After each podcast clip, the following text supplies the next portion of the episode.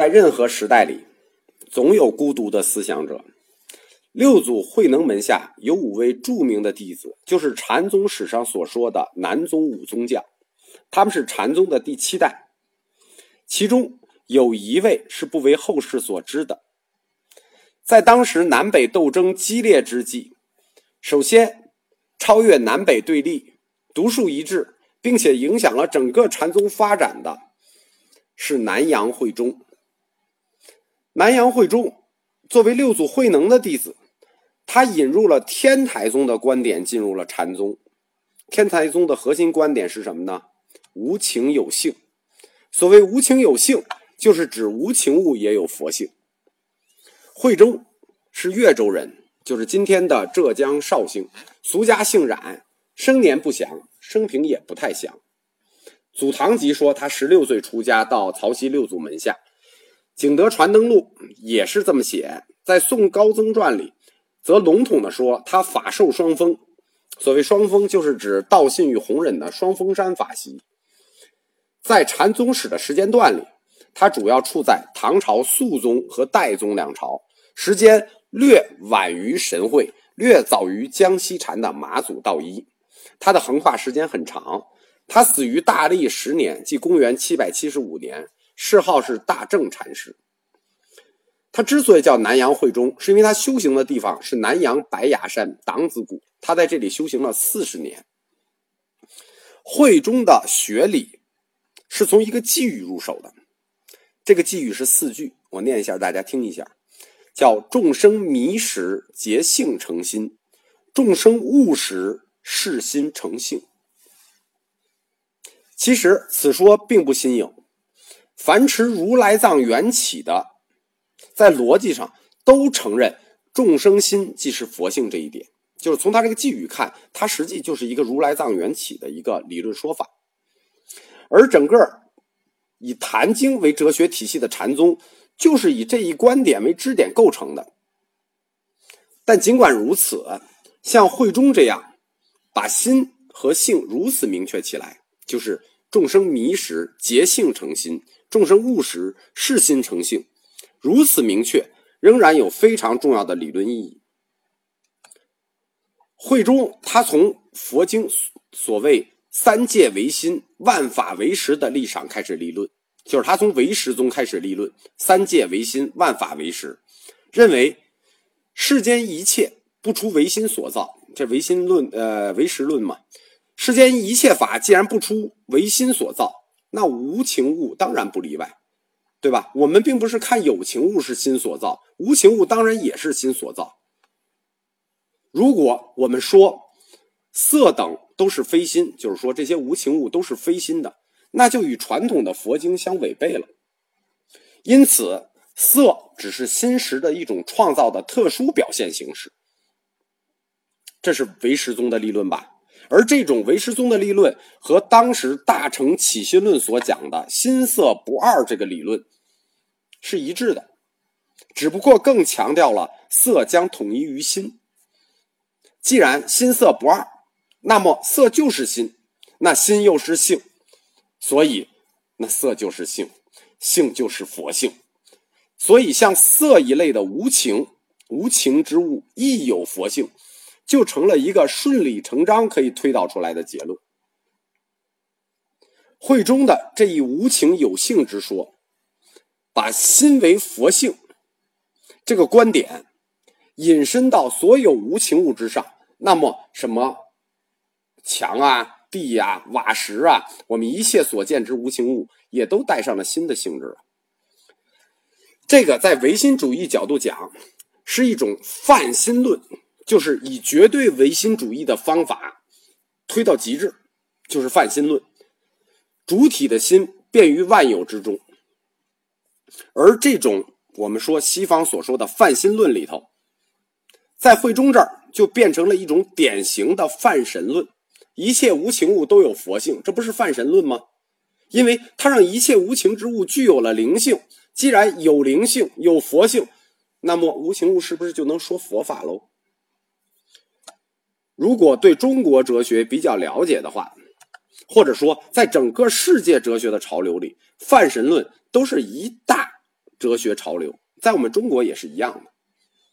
在慧宗之前，或者我们说在禅宗出现之前，中国第一个宗派是天台宗，而中兴天台宗的湛然，他写过一本书叫《金刚皮》，这本《金刚皮》整书就是立论，要阐述无情有性这个观点。我们知道，湛然在南北斗争禅宗南北斗争的过程里，他是支持北方的天台宗代表。而天台宗和禅宗在南北斗争之末、中唐之初的这种融合，恰恰就是从天台宗的湛然和禅宗五宗将最后一位南阳慧忠开始的。慧忠他阐述的无情有性论是有目的，他要做什么呢？他是要抨击禅宗的身灭神不灭之说。就是他觉得“身死神不灭”这个说法是有错的。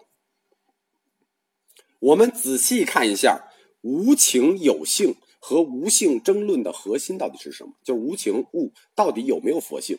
他们争论的核心到底是什么？我们可以展开说一下。简单讲，南方的禅宗提倡的是即心即佛，这一点其实和慧中的主张没有区别，但是。禅宗南宗解释的这个心是什么呢？是见闻觉知之性，就是我们说的这个五十见闻觉知。见闻觉知之性，此性为常。我们知道，所谓实就是实，就是常，而色身与心全然不同。色身属于无常嘛？色是无常物嘛？而心是常，这是慧中所不同意的一个观点，就是他不认为说你的识是常，而你的色是无常，他认为这是矛盾的，因为他认为见闻觉知既然是世俗里的六识，那么这个知，它本身这个知也是无常。我们知道见闻觉知是世俗六识的通称。那眼识我们曰见，耳识我们曰闻，对吧？然后鼻舌身意啊，鼻舌身没有意，这三识我们说是觉，就是触觉；意是知。因此，见闻知觉之性就是全部世俗认识的抽象。其实，在慧宗时代，主张类似知性为佛性为常的，是有菏泽系，还有后面新兴的江西系。比如神会说：“所言念者是真如之用，真如者即念之体。”这里的真如就是佛性，就是心。又说无念者虽有见闻觉知而常空寂，那么无念也是佛性的一种规定。针对这个观点，就是我们说的慧中是不同意知是常的。他主要批判了三点。第一点。他提出一个观念，说众生所有的佛性，这是一种佛知见，就是佛所能知见的佛性，不是我们所能知见的。所以这个佛知见只有佛能开发，你自己觉得你能知见了的东西，这根本不是正确的佛之见，是你个人的妄念，对吧？他认为，慧中认为啊，所谓佛性或者真心这个概念是超人的，是圣人领域的。非凡情所能企及，就是他不认为说你就能体会自身的佛性，他认为这个是超人概念。所以在这一点上，我们可以看到他的哲学脉络的来源，他的脉络来源就是般若学里三论宗的不可知论。慧中所要批判的第二点是什么呢？就是说，如果那第二点他就很有这个批判性了。就是说，如果你说见闻知觉才是佛性，那么佛性是不是只是有情众生的特权？那佛性就失去它应有的变在性了。就是慧中认为佛性是变在的、普遍的、全部都有的。如果你说见闻知觉这才是佛性，实才是常，才是佛性，那么他认为这个你你你是不是只有这这有情众生才有这个特权？其实，把佛性与法性区分开，这在很早以前就有定论了，不叫有定论了，就有这个这个结论，或者说大乘中观的结论了。因为早在东晋的末年，鸠摩罗什在他所写的《大乘大义章》里，就已经把佛性和法性区分开了。他以真如在有情内，就是说这个真如在有情，就是你这个人内方叫佛性，不在有情内的，它不叫佛性。大涅盘经里头更说过一句话，叫做“无佛性者，所谓无情物是也”。就是说，什么是东西无佛性的呢？那就是无情之物。所以，一般的佛性论者，我们说过，佛性论在这个晋末的时候已经统一了整个佛教界了嘛。所以，一般的佛性论者都是从众生方面去立论的，就一立论就是以众生立论，一直到神会，也都是把有情作为当然的出发点。神会语录里有句话嘛，叫所谓的“佛性变一切有情，不变一切无情”。但是慧中就是已经有结论的这件事情，慧中也反对，他也批判。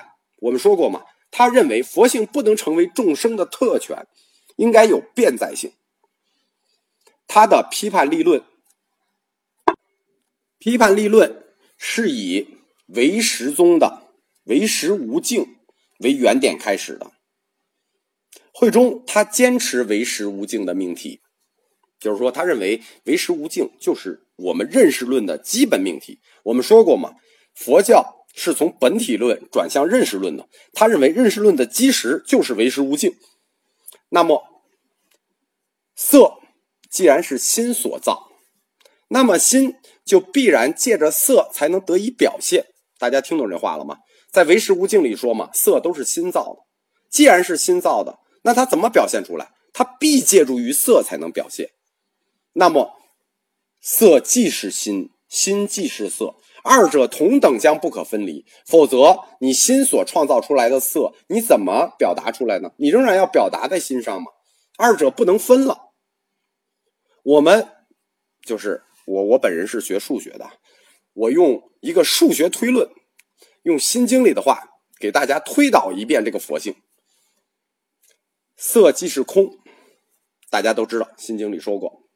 你又说空就是佛性，你们又说佛性就是心，那么心就是色，那么心又是色又是空，这个就是我们所说的色即是空的数学推导结果。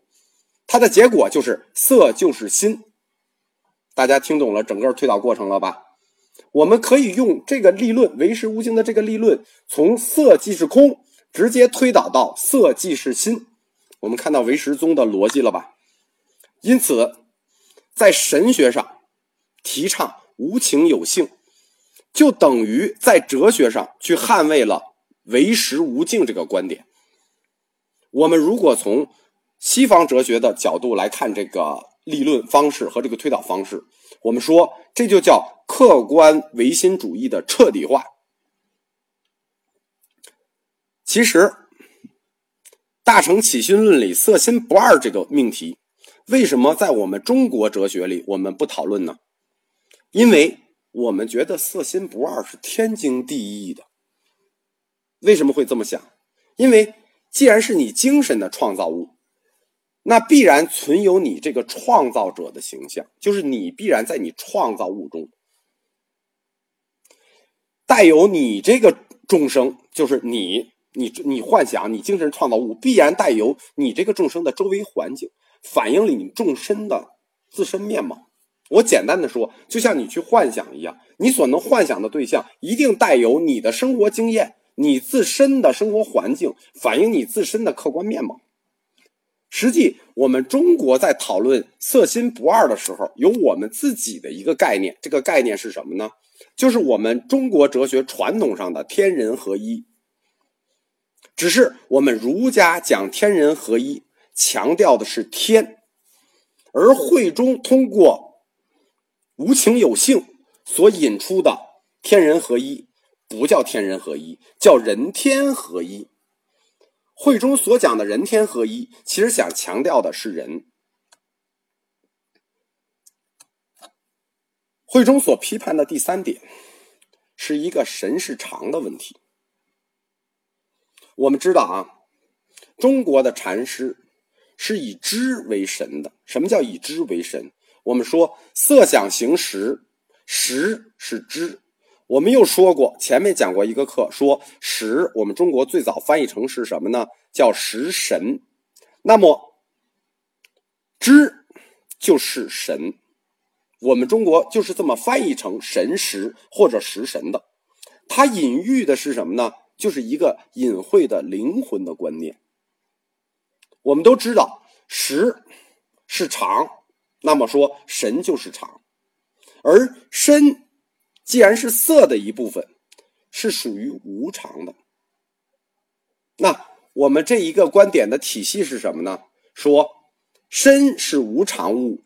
而我们的识，我们的神是常，这就是庐山慧远提出来的“身死神不灭”啊，对吧？身是无常物，但神是常，神不灭，这不就是我们中国佛教立论的基石吗？身死神不灭嘛。但是我们说过，身死神不灭这个理论，或者说我们中国佛教界的这个理论，同佛教的原始教义是不能相容的。为什么佛教讲的是什么？讲的是究竟涅槃。什么叫究竟涅槃？就是终极寂静，就是身灰智灭。那实际是什么？身死神灭，而身有代谢，神性不灭。这种什么肉身轮回，灵魂不死，对于佛教的教义来说，都属于谬误。所以慧中拿出的武器是佛教的立论基础。那么，我们中国佛教界的这些理论就跟他很难抗衡，或者很难正面抗衡。什么意思？因为就相当于说，我们中国是社会主义公有制，你无论提什么，你敢否定公有制吗？会中就把佛教的基本立论拿出来做武器了。什么叫究竟涅槃？如果我们还承认究竟涅槃，那我们我们中国佛教的这种生死神不灭的立论就出问题了。因此。慧中的这一个批判，它实际已经不限于什么南宗禅师，它已经涉及到整个中国佛教的主流。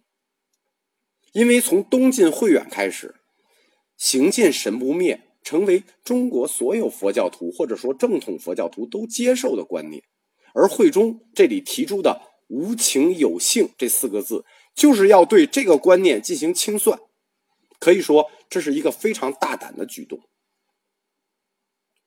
我们从这个现代人的角度来看佛教，经常说，所谓禅宗是佛教中的自由派，而南宗又是自由派中的激进系统。慧中他说他是佛教界的叔本华，是毫不过分的。在这个激进系统发展的下一步里头，将会出现一个承前启后的领袖，就是中唐江西禅系的马祖道一。马祖道一实际就是延续了慧中的这种批判性。我们刚才说，慧中是佛教界的叔本华，他提的概念是无情有性。而道一的哲学命题是即心即佛，他超他又超越了即心即佛，不给自己任何枷锁，所以我们说马祖道一是中国佛教界的尼采，只是他没有表现在语言上那么激烈。实际上，慧中与道一这种传承就非常像西方哲学里叔本华到尼采的这个阶段。总观慧中的无情有性这个说法。他从佛教的其他泛神论一样，都是神秘主义。他把整个的宇宙和人生描绘成一心即佛心的混沌，那无情物也在这里啊！一心即一切，一心即宇宙，包括无情和有情，全部是混沌，让所有的差别都消失到这种混沌里。可以说，他的立论方式是完全天台宗的，他的辩论方法是完全三论宗的。但是呢，慧中的这种提法，其实它贬损了诸佛的圣光。为什么这么说？因为既然万物都有佛性，那么我们就不值得去崇拜那庙里的几个雕像，我们应该崇拜万物。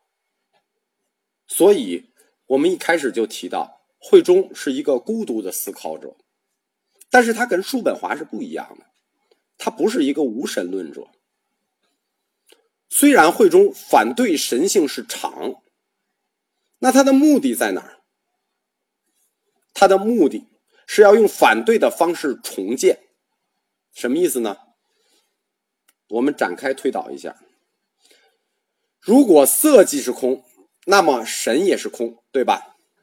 反之，如果你们说神是常，那色也是常，什么意思？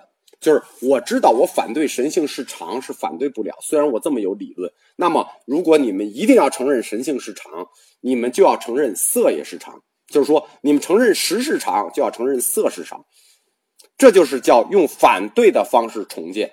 就是我明明知道我提的理论是一定要被你们否定的，但是就在否定我们理论的时候，你们也要重建自己的理论。通过这个曲折的证明，我们终于打开面纱，看到惠中本人的本来面目。他是一个真正的人本主义者。所谓无情有性这个观念，它的核心目的是要说法身值得崇拜。但色身也同样值得尊重。这个观念看似大胆，其实正说明慧中他看重人身，喜爱人生。尽管他是站在佛教的立场上，但是他的理论里，他的骨子里充满了对游戏人间的爱。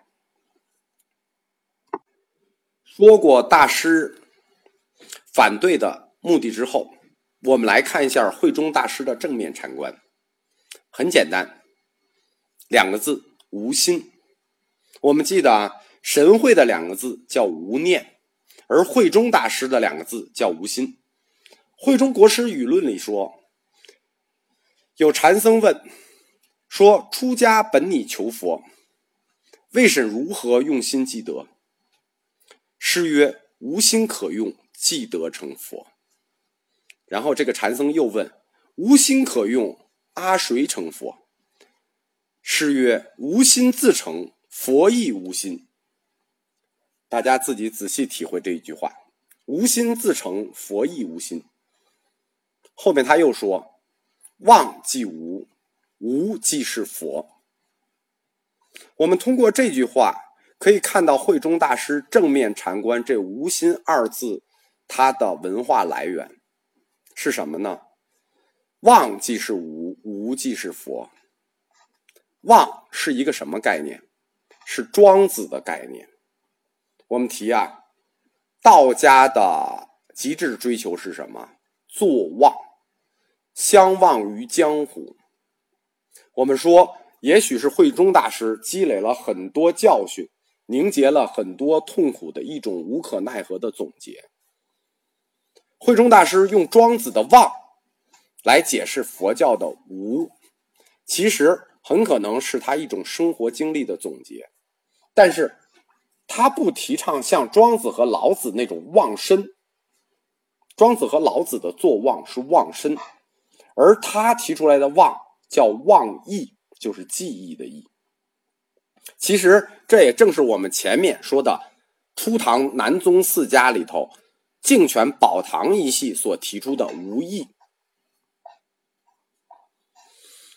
南阳会中，他反对追求佛教中普遍向往的那种智慧，比如像唯识宗啊、华严宗、天台宗那种向往的智慧，他奉行的是老庄所提倡的无智或者忘智，着意于忘却记忆、忘却智用，所以南阳慧中。他的这种哲学观，可以在士大夫那里得到很大的共鸣。其实我们所谓后世所说的难得糊涂，也和慧中大师的这种情绪相关。